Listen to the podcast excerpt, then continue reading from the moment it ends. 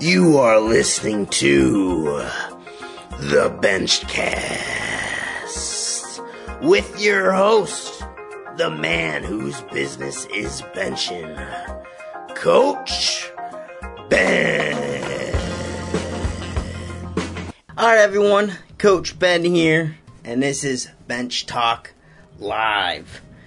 Happy to be here chatting with y'all today. Got some more great questions, and I will take your questions live. So if you're having any bench issues, uh, feel free, drop them in here.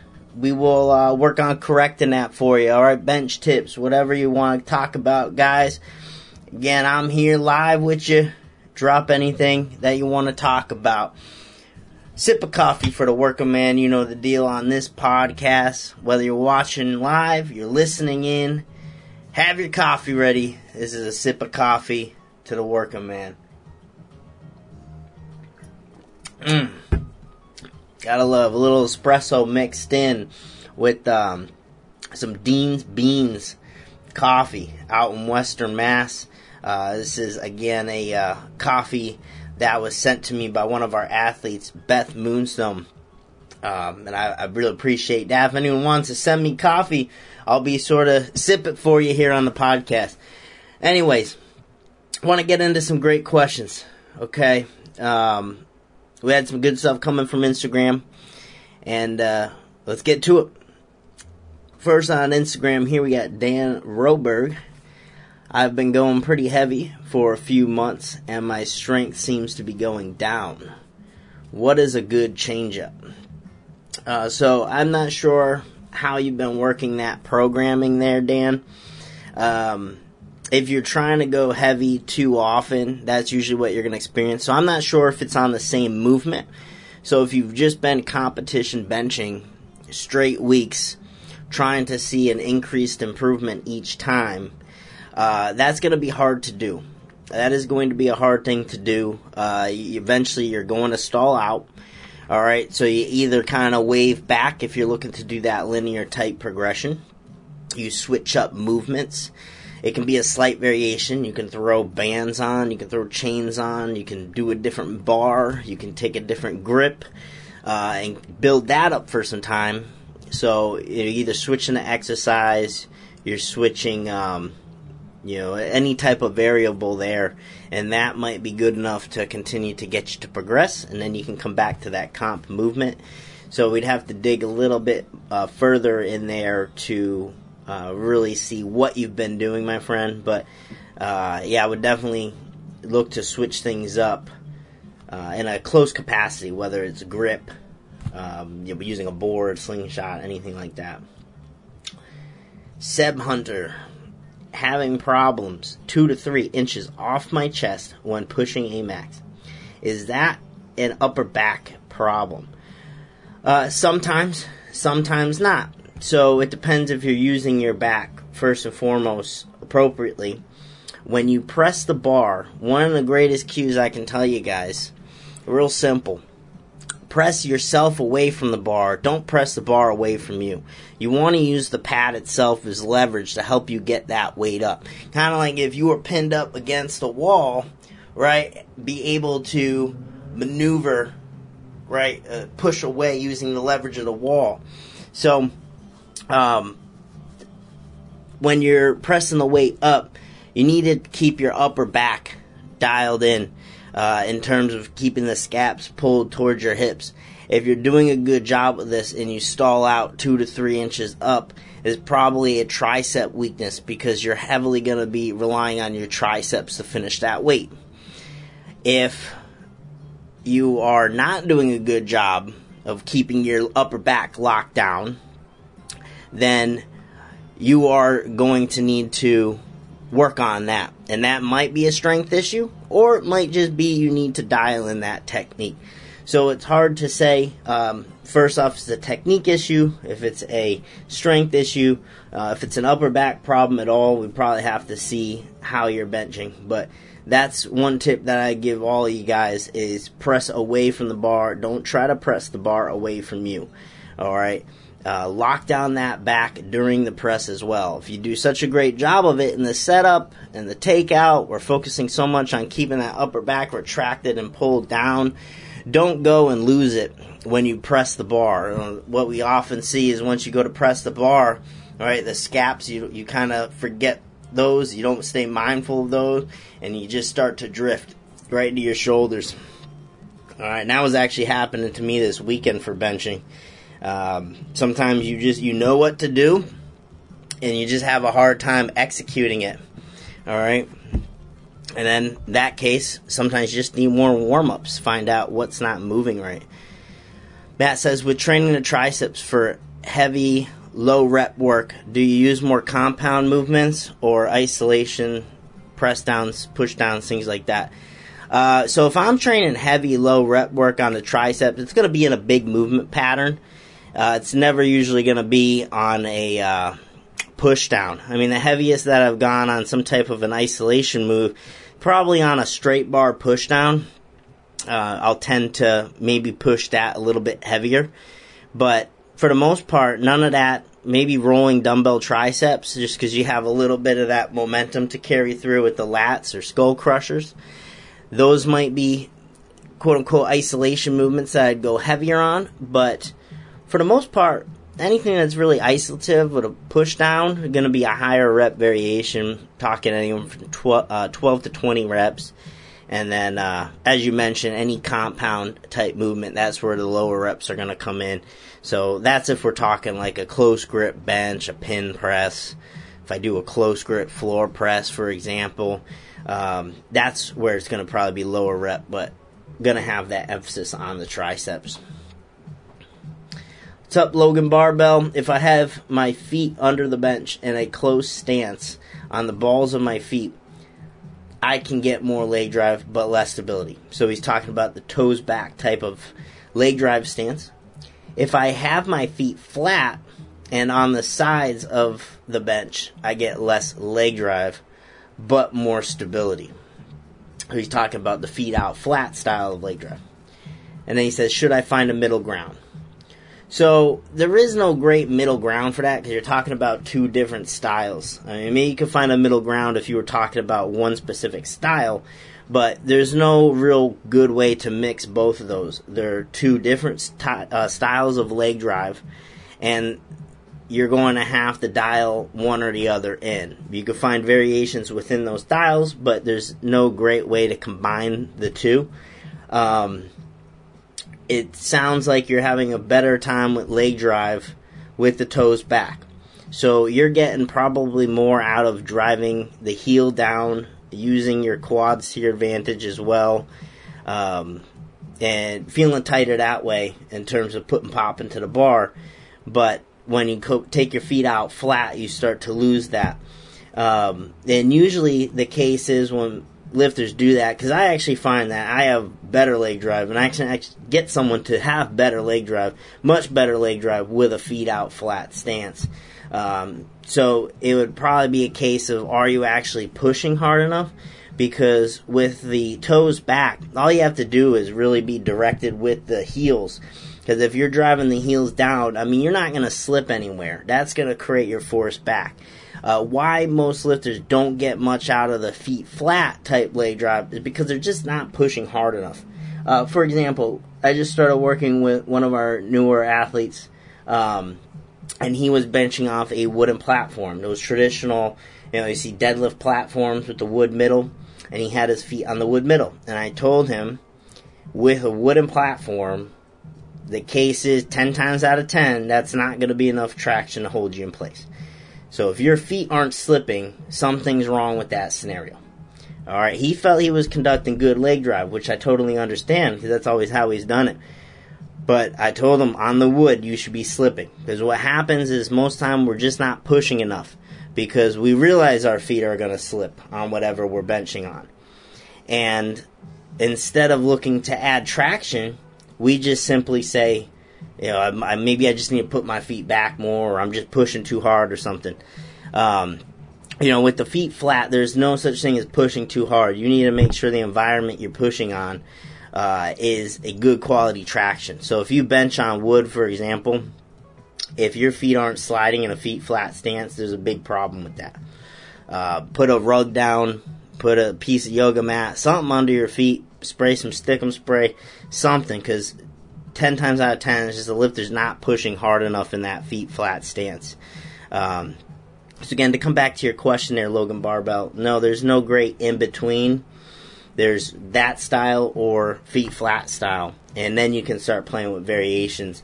But I would go with what's giving you the best results right now obviously I, I just kind of gave you some reason why to try the feet flat a little bit longer, potentially try to get more out of that if you're feeling more stable.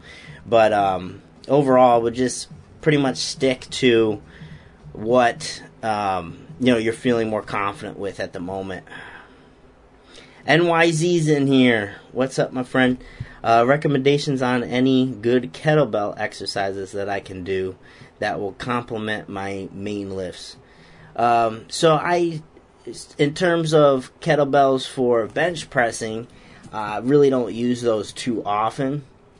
If I did, it would be more probably for mobility type work, uh, in terms of like a kettlebell armbar type of deal, a great mobility exercise. Um, use it to correct wrist position with a bottom up kettlebell hold. But other than that, um, I don't really use them too much for the bench press per se. Now, if you're gonna throw in squats and deadlifts, uh, deadlifts being the D word on this channel, uh, then I would see a lot more value in them. I would use them for like suitcase holds, farmers walks, uh, kettlebell swings, teaching a hip hinge, goblet squats. So I feel like they have a much better application to what you're going to do with uh, a squat or the hip hinging movements, uh, like the deadlift. So then I would use kettlebells more, but not as much for benching. Uh, mostly I use them at, at my gym to hang on the, the bamboo bar, as you know. So that's pretty much all I use them for, other than correcting wrist position or doing them for mobility work. JB 01201 and 990. A lot of letter, a lot of numbers there, my friend. Any advice for bicep pain after bench? Never happened before. Uh, so bicep pain. Anytime I traditionally received bicep pain, it was mostly due to overuse, just doing too much pressing.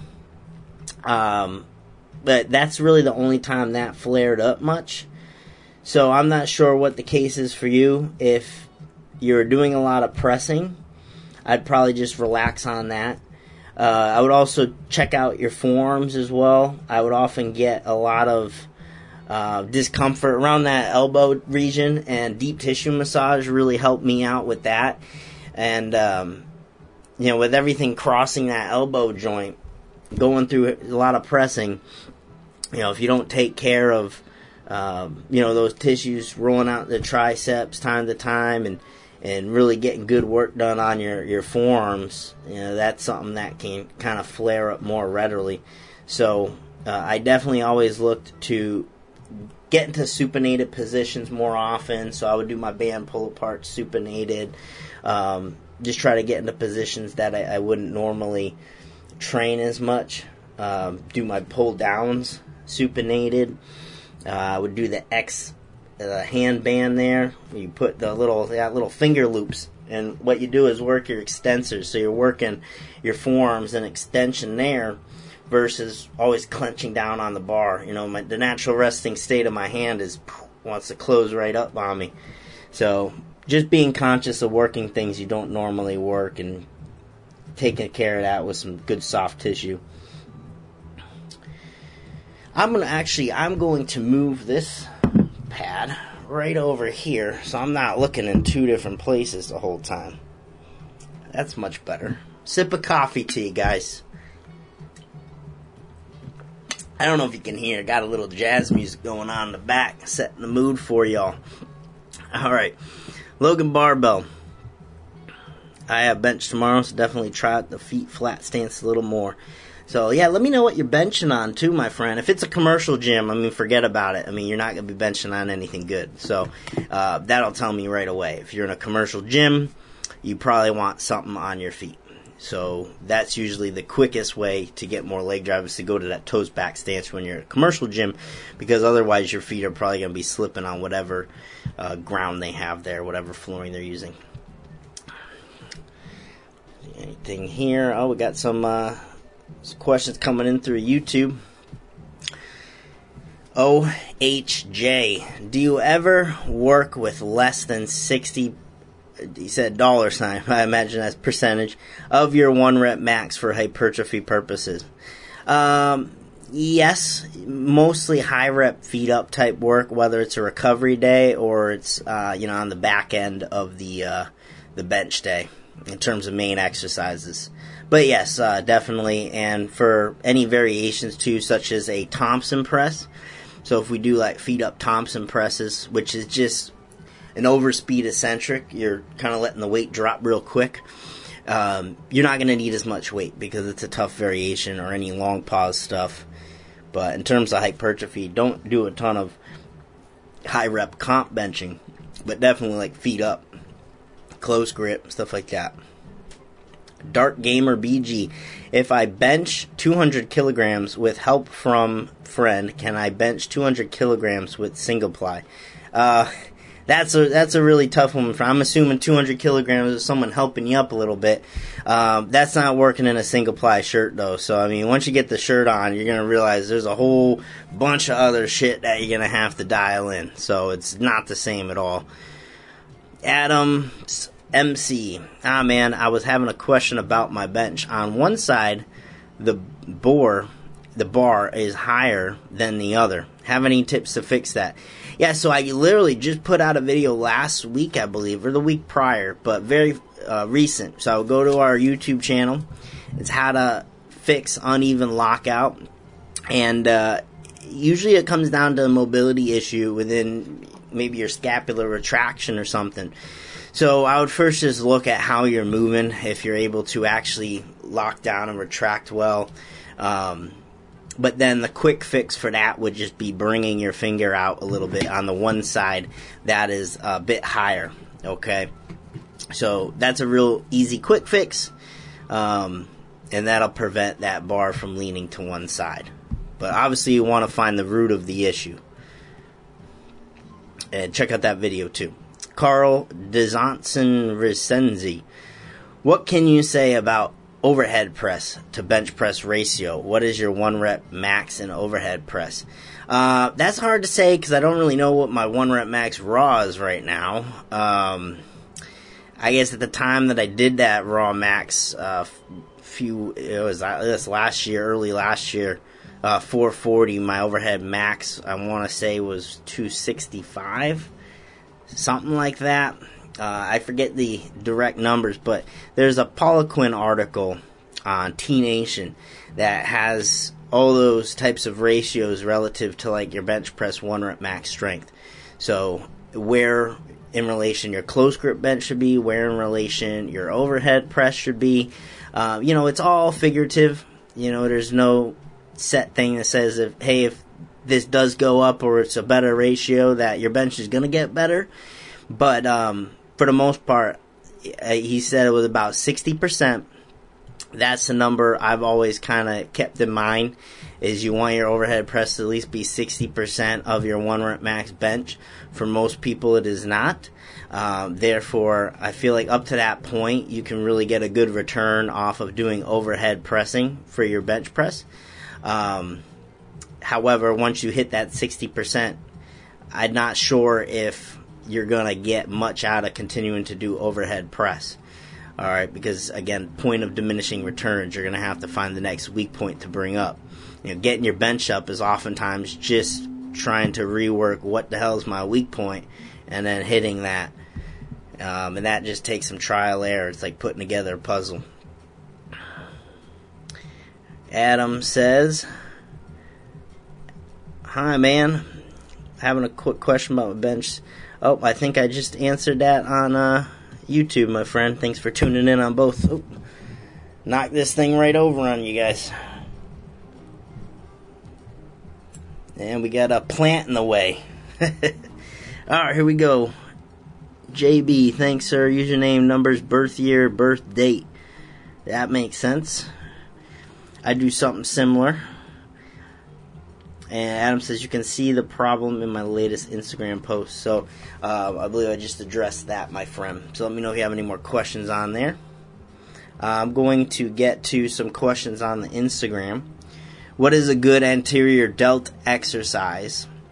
So for anterior delts, really the only thing that I do isolative for them would be some kind of a front raise variation, whether it be with bands, cables, dumbbells. Um, you switch up the angles of it, you know, more like a incline front raise if you're on the face down on an incline bench.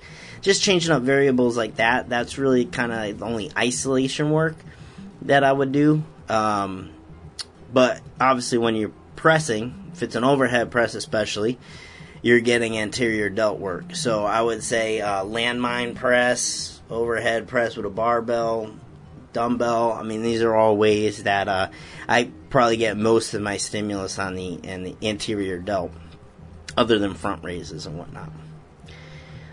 Got the question: Do you think a bench daddy shirt is a good beginner shirt? And the way I'd answer this is yes and no. So if you're looking to transition into something, you know, a bench shirt, uh, the bench daddy is going to be a very, very friendly progression into that. Meaning, you could throw a bench daddy shirt on, not have much experience in bench shirts, and instantly probably gain about 200 pounds to your bench, maybe. Uh, once you get used to the overload, maybe even more.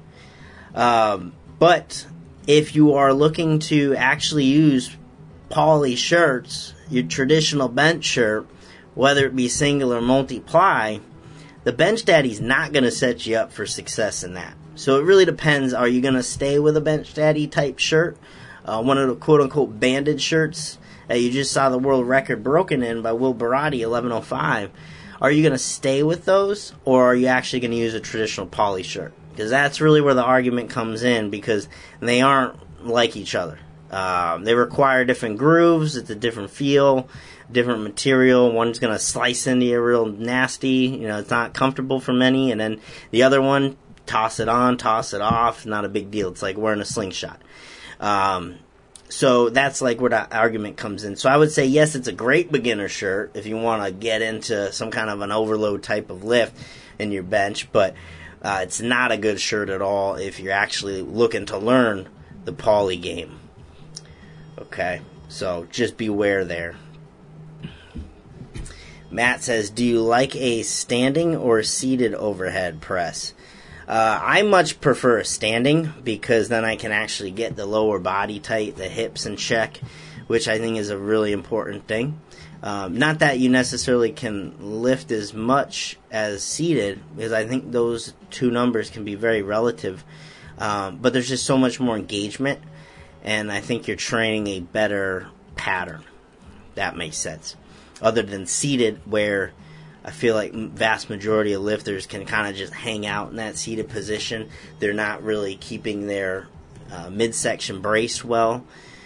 Uh, additional loads on the, the spine and lower back.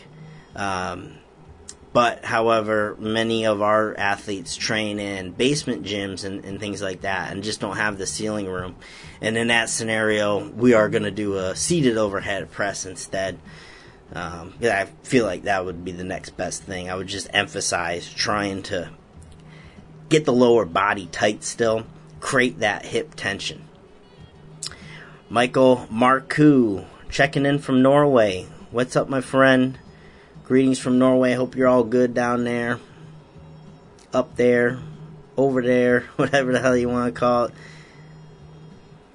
Logan Barbell. Since I am weak off the chest, I try to focus on my accessories on delts, upper back. How much tricep work should I be doing after the main weak point accessories? Also, how many accessories should I be doing per session? Four to six. So, for accessories and triceps primarily, um, so me being mainly bench only competitor, I'm trying to hit triceps whenever I train in some capacity. If it's a bench day, how I get a little bit more volume in, uh, how I get some more volume in for our athletes is to superset some tricep moves. So since we're already training triceps, we'll just go through a bigger superset instead of doing, um, you know, do do your triceps, a back exercise, you know, all that. Then we're trying to hammer like three different tricep exercises uh, in a superset fashion to hit more volume on the tries.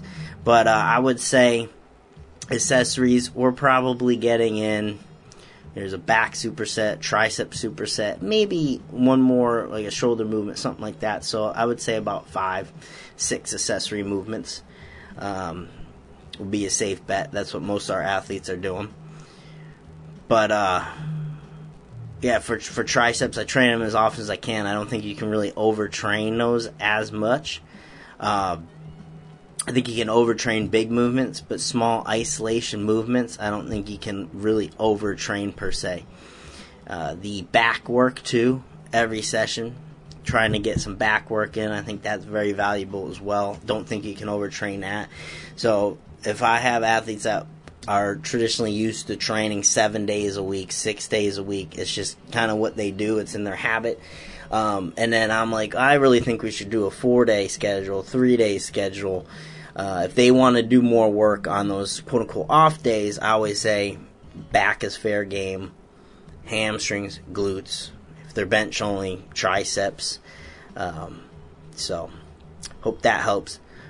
Brian the Hulk Forbes, what's up, my friend? Appreciate you dropping in. I'm doing well. How are you doing? So you just had a awesome meet out there. That seemed like it was a great time. Uh, I'm actually going to I have a meet in August, August 15th. I'm actually going to a meet in a couple weeks, and I can't wait. Uh, it's an RPS meet. We're just going to set up, help out, and whatnot. And, um, you know, so we'll see how that goes. Mr. Nako sign. Hey, do you regret taking steroids? Um, that's not really a topic that we're going to uh, touch on too much in here, my friend. Brian the Hulk Forbes, I'm great. Glad to hear it, my friend. And Brian just hit, what'd you hit, 825? That is a fantastic bench, my friend. Uh, very proud of you for, for taking that on. That's a great, great bench.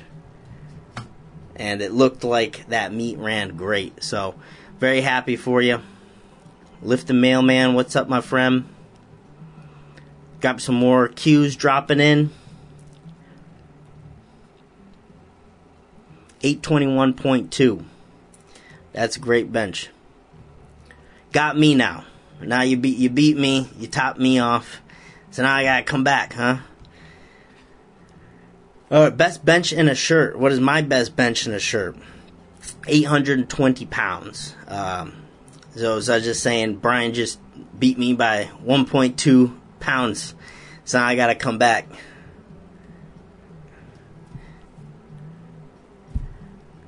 Mr. Noko sign, I've tried your tips and my bench is 375 for 5 reps.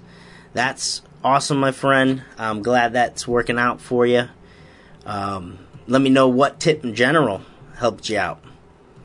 Rocco Walsh, Hey Ben, hope all is well. Are dumbbell pullovers or pullovers in general a staple exercise in your bench training? Um, don't do many pullovers personally. Uh, we do the lying lat pullover, which I'm really big on. This is something that I prescribe to our athletes uh, very frequently. And it's pretty much like the takeout of a bench. So you're just dragging out crunching down on this PVC bar. And um, that's a great one for training your back how it's going to be used relative to the bench press. So, in that case, we use that pullover a lot. Um, I don't do any dumbbell pullovers or anything like that, um, other than what's in the Dirty 30s, which is a great exercise superset by um, I think got popularized by Jason Coker. I'm not sure if he came up with that, but uh, he would do a finisher called the Dirty 30, and it's a 10 reps of skull crushers, 10 reps of with the EZ curl bar doing pullovers, and then 10 reps as well of close grip to finish it off. Um, so that's the only time I'm really getting pullovers other than the uh, lying banded.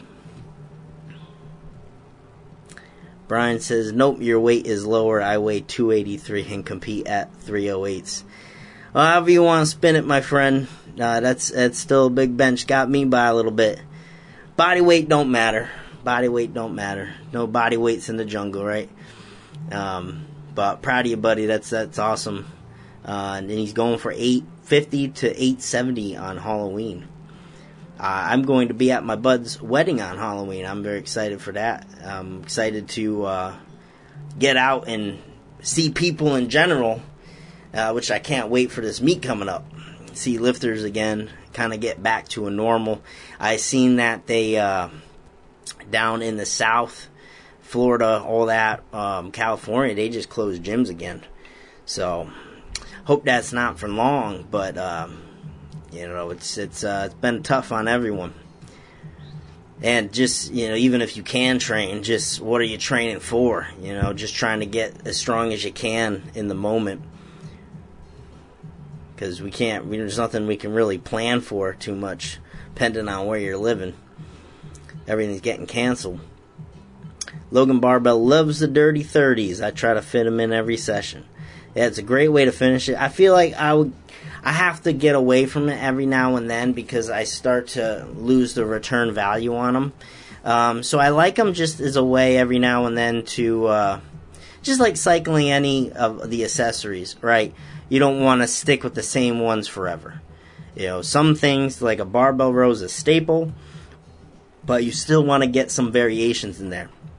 Um, D- Dirty 30s I'll treat them like how I cycle any of my accessories you know, three, four weeks in a row, and um, got to move on to something else because then you don't really get the uh, the effect is great.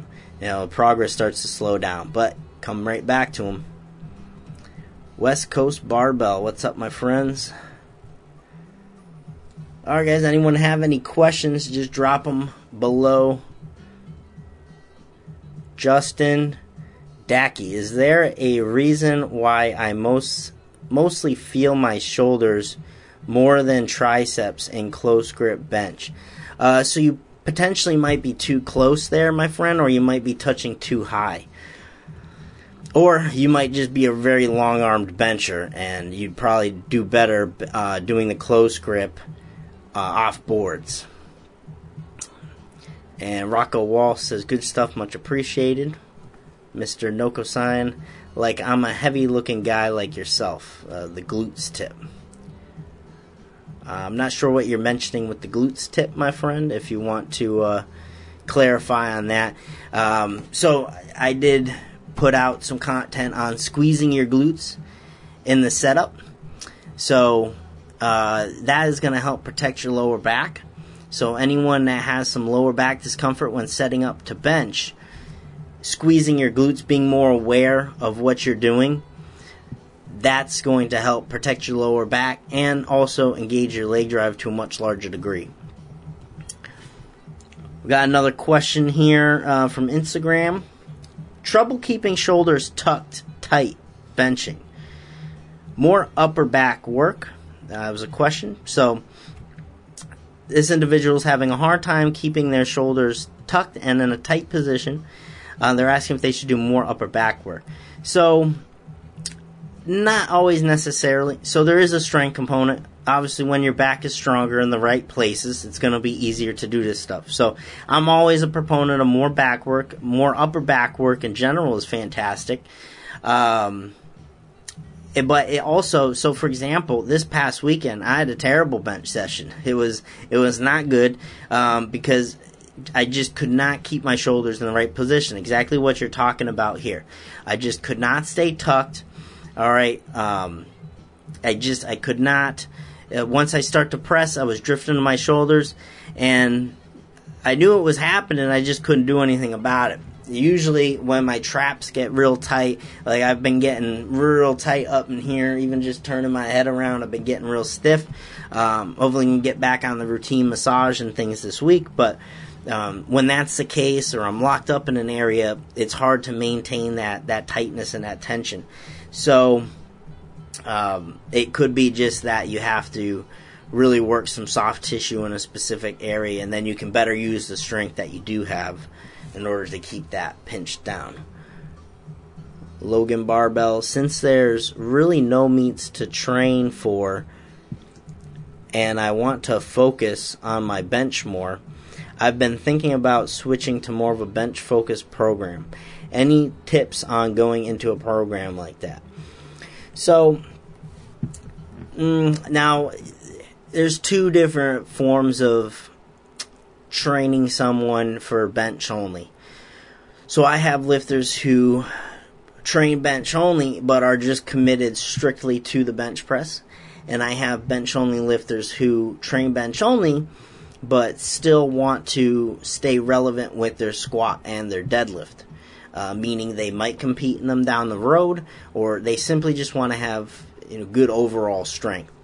So, um, it sounds like that would be the case for you. Like you still want to be generally strong with um, with your lower body, your deadlift, your your squat.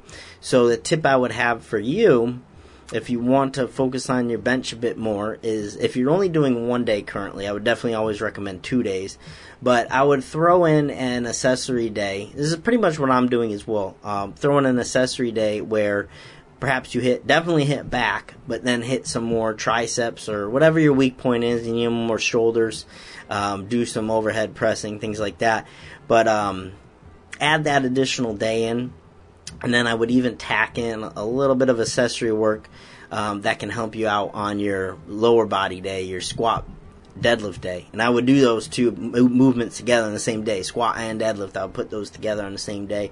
Um, then I would even sprinkle in some bench accessory in there too, so that you're you're basically hitting the bare minimum on the squat and the deadlift. You're still training them. You're training the exact movement.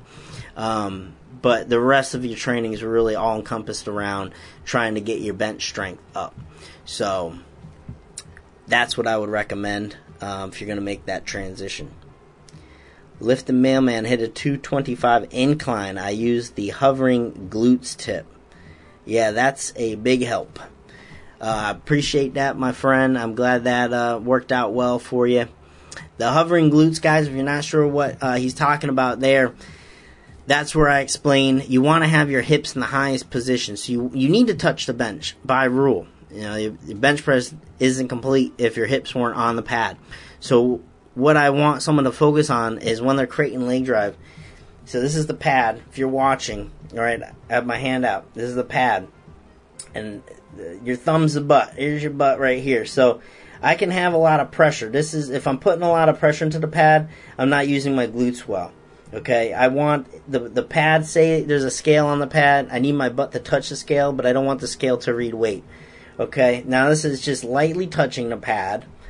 All right, you can do that, but now I want to really maximize it. So I want to get in the best position possible, driving back into my traps.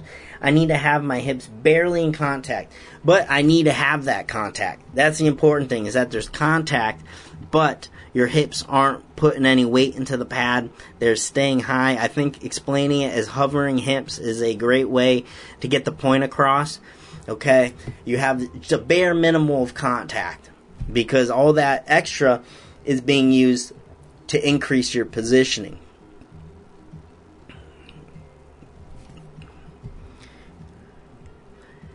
And Matt says, when going out on a date, how long are you supposed to wait before dropping your bench numbers? Um, you know, I think that would be a good practice just to do that right off the bat so someone knows what they're getting into. You know, so if you're out with a lady and, um, I think it's fair to just put the number out there, you know, because, uh, especially if, if they're a lifter as well, I think that's important and I think the bench press holds the most stock. You know, because you need to have a good chest. You need to have a full chest. So that's a good question, my friend. Get the number out there quick. Then you know what her expectations are too. So she's expecting 200 bench press. You know that that's too low. You gotta have a higher expectation there too. Peace be with you. I was told behind the neck press and pull down are bad for your shoulders your thoughts. Um, so I don't necessarily think those are bad. I think some of those movements require a large range of motion, um, which most lifters don't have. So putting yourself in a position where you're in a compromised um, mobility type position, right, like a behind the neck anything.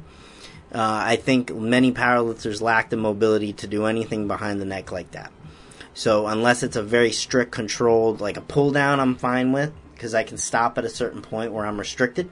But if I'm just forcing myself through there with weight on my back, um, I would never want anyone to do that. This is going to set you up for injury because you don't have the range of motion to do that, and that weight is just pushing you through a really um, uh, tricky zone there. Like with a, a, external rotation too. That's why I always say if you're doing any external rotation with a dumbbell, you know, if I came back like this, externally rotate with a dumbbell, and I'm lying on the ground, you got to be careful with that. I've effed up my shoulders a little bit doing that. Um, because that dumbbell is going to force you into range of motion that you're not strong in, and um, that can be a setup for injury. So you you just have to be very careful there. But I wouldn't say they're bad. I'd just say, you know, it's like Olympic lifting requires a lot of range of motion, requires a lot of technique and practice, and um, you need to be strong in the positions that you need to be strong and and uh, you really have to make sure that's dialed in. So there's a higher risk to reward. Peace be with you says I usually wait until I go in for the kiss to seal the deal. And that's I guess when you drop your bench number, right? So make sure that you have you, you peaked, you hit your best bench before that date. Logan Barbell. I've never had a coach of personalized programming before. What does the Big Benches coaching and programming look like? Uh, well, I can't really tell you what it's going to look like, my friend, because that's going to be a little bit different for everyone. Um, I have been doing more of a pre fatigue type bench cycle with most of our athletes. So uh, that is something where it's like a 12 week cycle. The beginning, you're doing a lot of, you're doing volume overload, and then your comp bench, and then the comp bench just keeps climbing up in that order.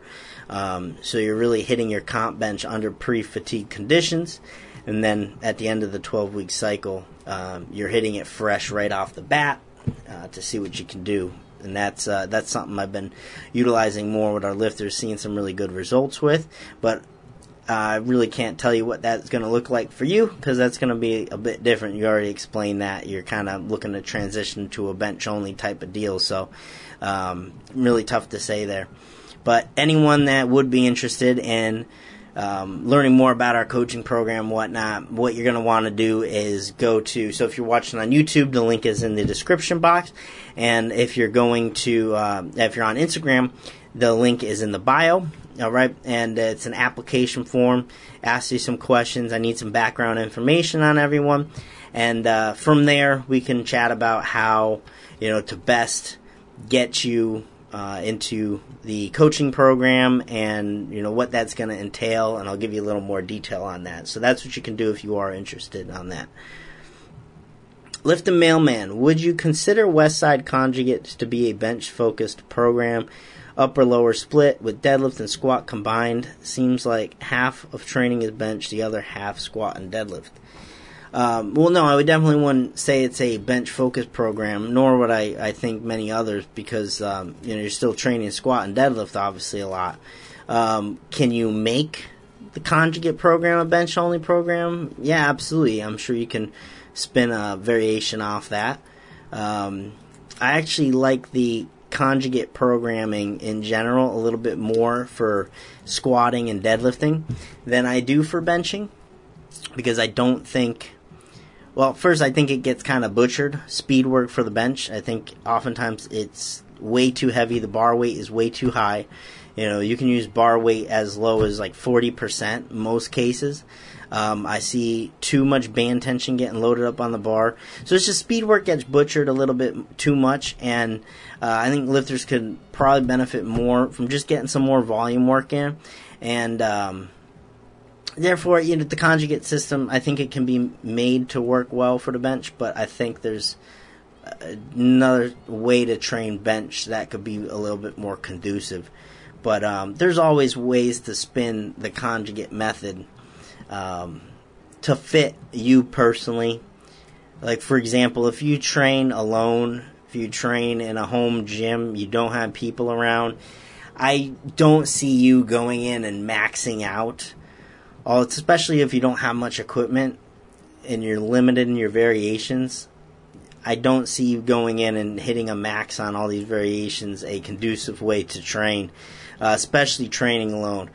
If now if you go to a gym, you have about you know eight other people maybe you're squatting with in a group or something. You're all egging each other on. You're all pushing each other talking shit. And hey conjugate style might be good because in that type of environment when you're all pushing each other to the next level that's where you can really uh, feed off that energy and get stronger. And therefore um, you know pretty much we on on fridays here we bench and um, those who on the team who are able to train locally with us, um, I mostly have them doing max effort type benching because we're all kind of feeding off the energy of trying to push each other to that next level. Um, that we benefit from a style of programming a bit more like that. So, but if you're training alone in your basement, I mean, it's kind of tough to get motivated to that capacity. So I do think there is a, a better way to uh, to train in those scenarios. So again, it just comes down to your what's going on with you. Um, Mr. Noko Sign says my son is 12, and I'm telling him, yo, go, yo, go to the gym so he can get girls, but he is such a scrawny boy. Any advices? Uh, make him watch Arnold vids. Uh, I don't know if I can help you with that one, my friend. Um, I can I can tell you back in the day um, how I kind of got started in lifting. My dad brought me down to the basement, and um, you know he's he always says uh, he's very surprised I'm doing what I'm doing now because I did not want to train. I did not want to go down to the basement and train with him. Um, you know, once we got going, I enjoyed it, but you know, at that age, I just kind of want to go outside and play football with with the guys or um, you know play video games or something. Um, you know, so I just I didn't really feel like training, especially in the winter. It's super cold down there and shit. So uh, I was reluctant at first too, but once you get your first taste of seeing results um, because once you start picking up weights for the first time, you're going to see your body changing. It's not going to be like that forever uh, because it just takes time. But those quote unquote newbie gains, um, they come quickly. Okay, they come quickly, and once you get a taste of actually seeing that progress, it's like with anything. You need to have a taste of progress to really get attached to it and, and delve into it. You know, you need to see some some growth happening. Um, and it's the same way you know, now too, it's you want to see numbers progress on the bar. You know, it's a change you can see. It makes you feel good about yourself. It keeps feeding that fire. You know, so um, give them some small wins. Is the best thing I could say. Someone who's having a hard time getting motivated or anything, um, pile up some small wins, and you know, it doesn't have to necessarily be a new PR. Um, just it it could be something super small, like you get rewarded for doing your three days training a week. offer him some kind of reward if he if he says he's going to train consistent three times a week, and if he does it, you know he gets that reward or something, something that he'll he'll enjoy and it'll make him want to do that again, and then maybe he'll start seeing some some body changes and stuff like that, and then that'll get you excited and and kind of snowballs from there. Because um, I never liked training starting out; it wasn't something I was into. Twelve, I think, is fine. Um, it's young, but if you do it correctly, focus on technique, I think that um, that can be appropriate. Michael Marcoux. Hello, Big Ben. Question How much do 584 pounds raw plus bench with two board 100 chest translate to approximately? This was my um, NR 11th set in a pyramid start from 10 rep on 308. I'm sorry, my friend. Um, I think we might have a communication problem there. I'm not sure what you're trying to get across. Um, so if you can maybe rework that a little bit. All right, guys. Um, so we're running out of questions here now. I went through everything on Instagram the other day, and again on Mondays I post in our stories um, the question box where you can drop your questions. Okay, uh, so make sure every Monday that you follow us on Instagram. Make sure you drop your question in so I can answer it. Logan Barbell. I've never used a shirt before, and I know last week you said the Bench Daddy has more of a raw groove, but I just got mine and it's super stiff and it touches low like a shirt. Do you think this is a good way to get into gear? Um, again, no, I don't think it's um, a good way to get into a, if you're going to transition to a poly shirt. So if you're planning to use an Inzer SDP, a Titan Super Katana, uh, any of the, the metal shirts too, and I know kind of metal got tossed out of there, but um, no, I don't think they're the same things. I've used the Bench Daddy shirt as well, and um, it's you're meant more so to spread into it and stay at a higher touch zone. It be more straight up and down. Um, you could probably work it like a uh, a poly shirt, but um, and it's going to feel maybe like an in between a raw and a poly shirt, but it's just not going to operate how it should like a poly shirt. Um, you know, so it's it's a different groove again, I think it's great for someone getting into it to handle some overload of weight. And now that competitions are starting to accept that, right, you can actually jump in and do a competition like that. So if you want to roll with that, I think that's fine. Um, you're probably not going to need as many different shirts as well. I think you can be effective in just one uh, for a good amount of time, whereas a traditional poly shirt, like I'm training with three different shirts right now. Um, you know, I, after this meet, I'm already going to need another shirt. The things stretch out on you. You know, accompany that with some weight loss. If you really want to be dialed in with how much you get out of a poly shirt, traditional bench shirt, you're really going to have to um, be willing to buy a lot of shirts and get your hands on a lot of shirts to maximize the rebounds you can get out of them. You know, once once they're used, they're broken in enough. Unless you're getting bigger or you're modifying the shirt itself, you're losing that pop. So you either get a new shirt, you get it modified. You know, if you really want to maximize what you can get out of it. So,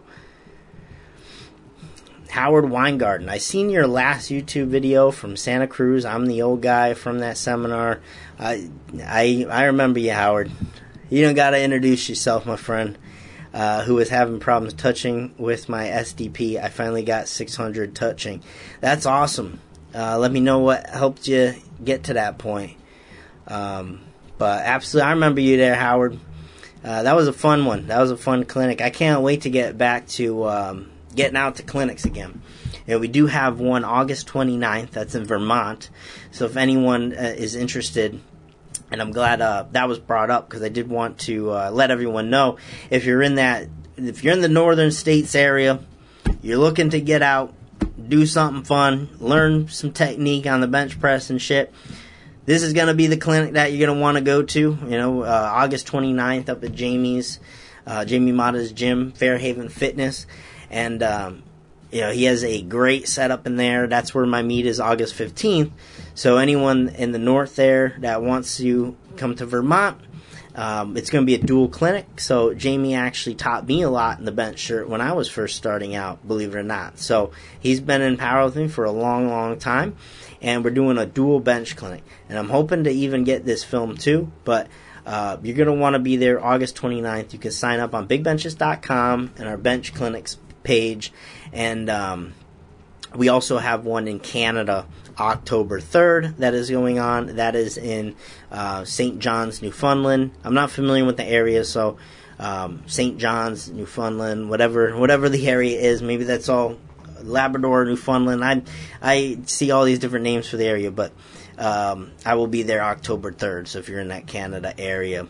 Uh, those are the two we have on schedule right now. And then again, I know with gym closers, it makes things a little bit difficult. But um, if anyone knows a gym um, that's operating now and would like to host the clinic, uh, I'm fine with traveling out there and putting on a, a, a great clinic for you guys and, and helping you out. So um, just let me know. You can message me.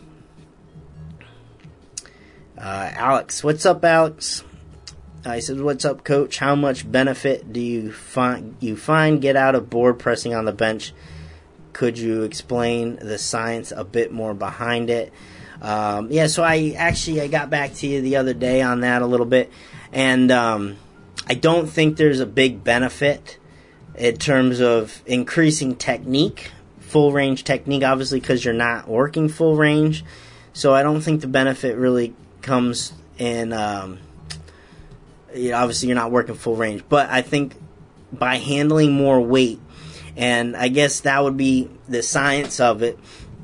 Handling more weight is going to teach you what you need to do uh, in terms of creating tightness and whatnot, uh, applying the correct leg drive to really move that weight effectively. Um, you're going to have a greater appreciation for that.